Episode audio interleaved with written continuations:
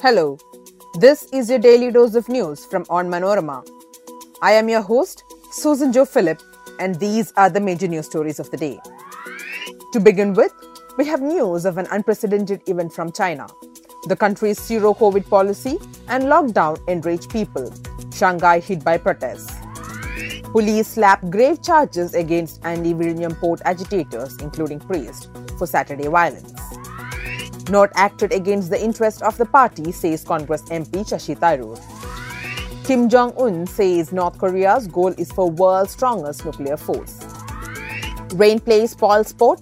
India New Zealand's second ODI abandoned after two interruptions. Now, let's get into the details. Protests against China's heavy COVID 19 curb spread to more cities, including the financial hub Shanghai, on Sunday. Nearly three years into the pandemic, it started with a fresh wave of anger sparked by a deadly fire in the country's far west. The fire on Thursday that killed 10 people in a high rise building in Urumqi, the capital of the Xinjiang region, has sparked widespread public anger. Many internet users surmised that residents could not escape in time because the building was partially locked down, which city officials denied. The fire has fueled a wave of civil disobedience unprecedented in mainland China since Xi Jinping assumed power a decade ago. In Shanghai, China's most populous city, residents gathered on Saturday night for a candlelight vigil that turned into a protest in the early hours of Sunday.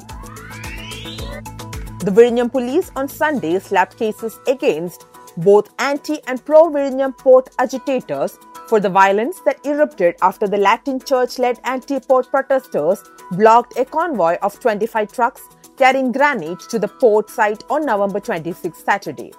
The trucks were blocked at the entrance of the port.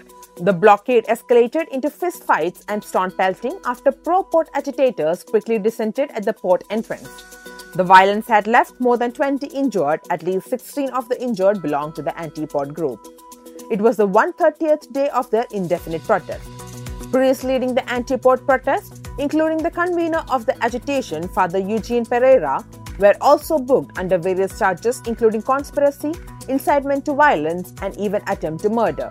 However, only one case of violence has been taken against the pro port local collective, which has its protest venue on the other side of the road leading to the port entrance. Congress MP Shashi Tharoor on Sunday said he has not acted against the party's directives and he did not know why a controversy was created over his recent political trip in the state. Tharoor said he was not upset or angry with anyone in the Congress state leadership. He was speaking to the media as he came to attend a state level conclave of the All India Professionals Congress.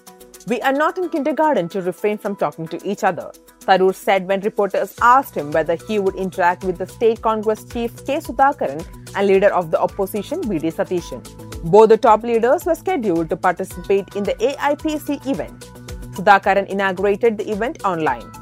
Tharoor said Sudhakaran did not attend the event physically as he was unwell.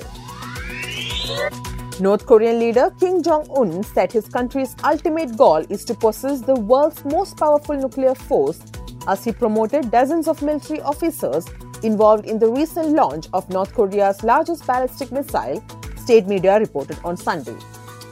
The announcement comes after Kim inspected a test of the country's new Hwasong 17 intercontinental ballistic missile and pledged to counter US nuclear threats with nuclear weapons on November 18. Building the nuclear force is for reliably protecting the dignity and sovereignty of the state and the people, and its ultimate goal is to possess the world's most powerful strategic force, an absolute force unprecedented in the century, Kim said in the order promoting the officers. He called the Hwasong 17 the world's strongest strategic weapon and said it demonstrated North Korea's resolve and ability to eventually build the world's strongest army. North Korean scientists have made a wonderful leap forward in the development of the technology of mounting nuclear warheads on ballistic missiles, Kim said without elaborating. The second one day international between India and New Zealand was abandoned due to persistent rain here on Sunday. New Zealand inserted India to bat after winning the toss, but only 12.5 overs could be possible as twice the game had to be stopped due to rain. The game could not resume after the second rain forced break when India were 89 for 1 in 12.5 overs.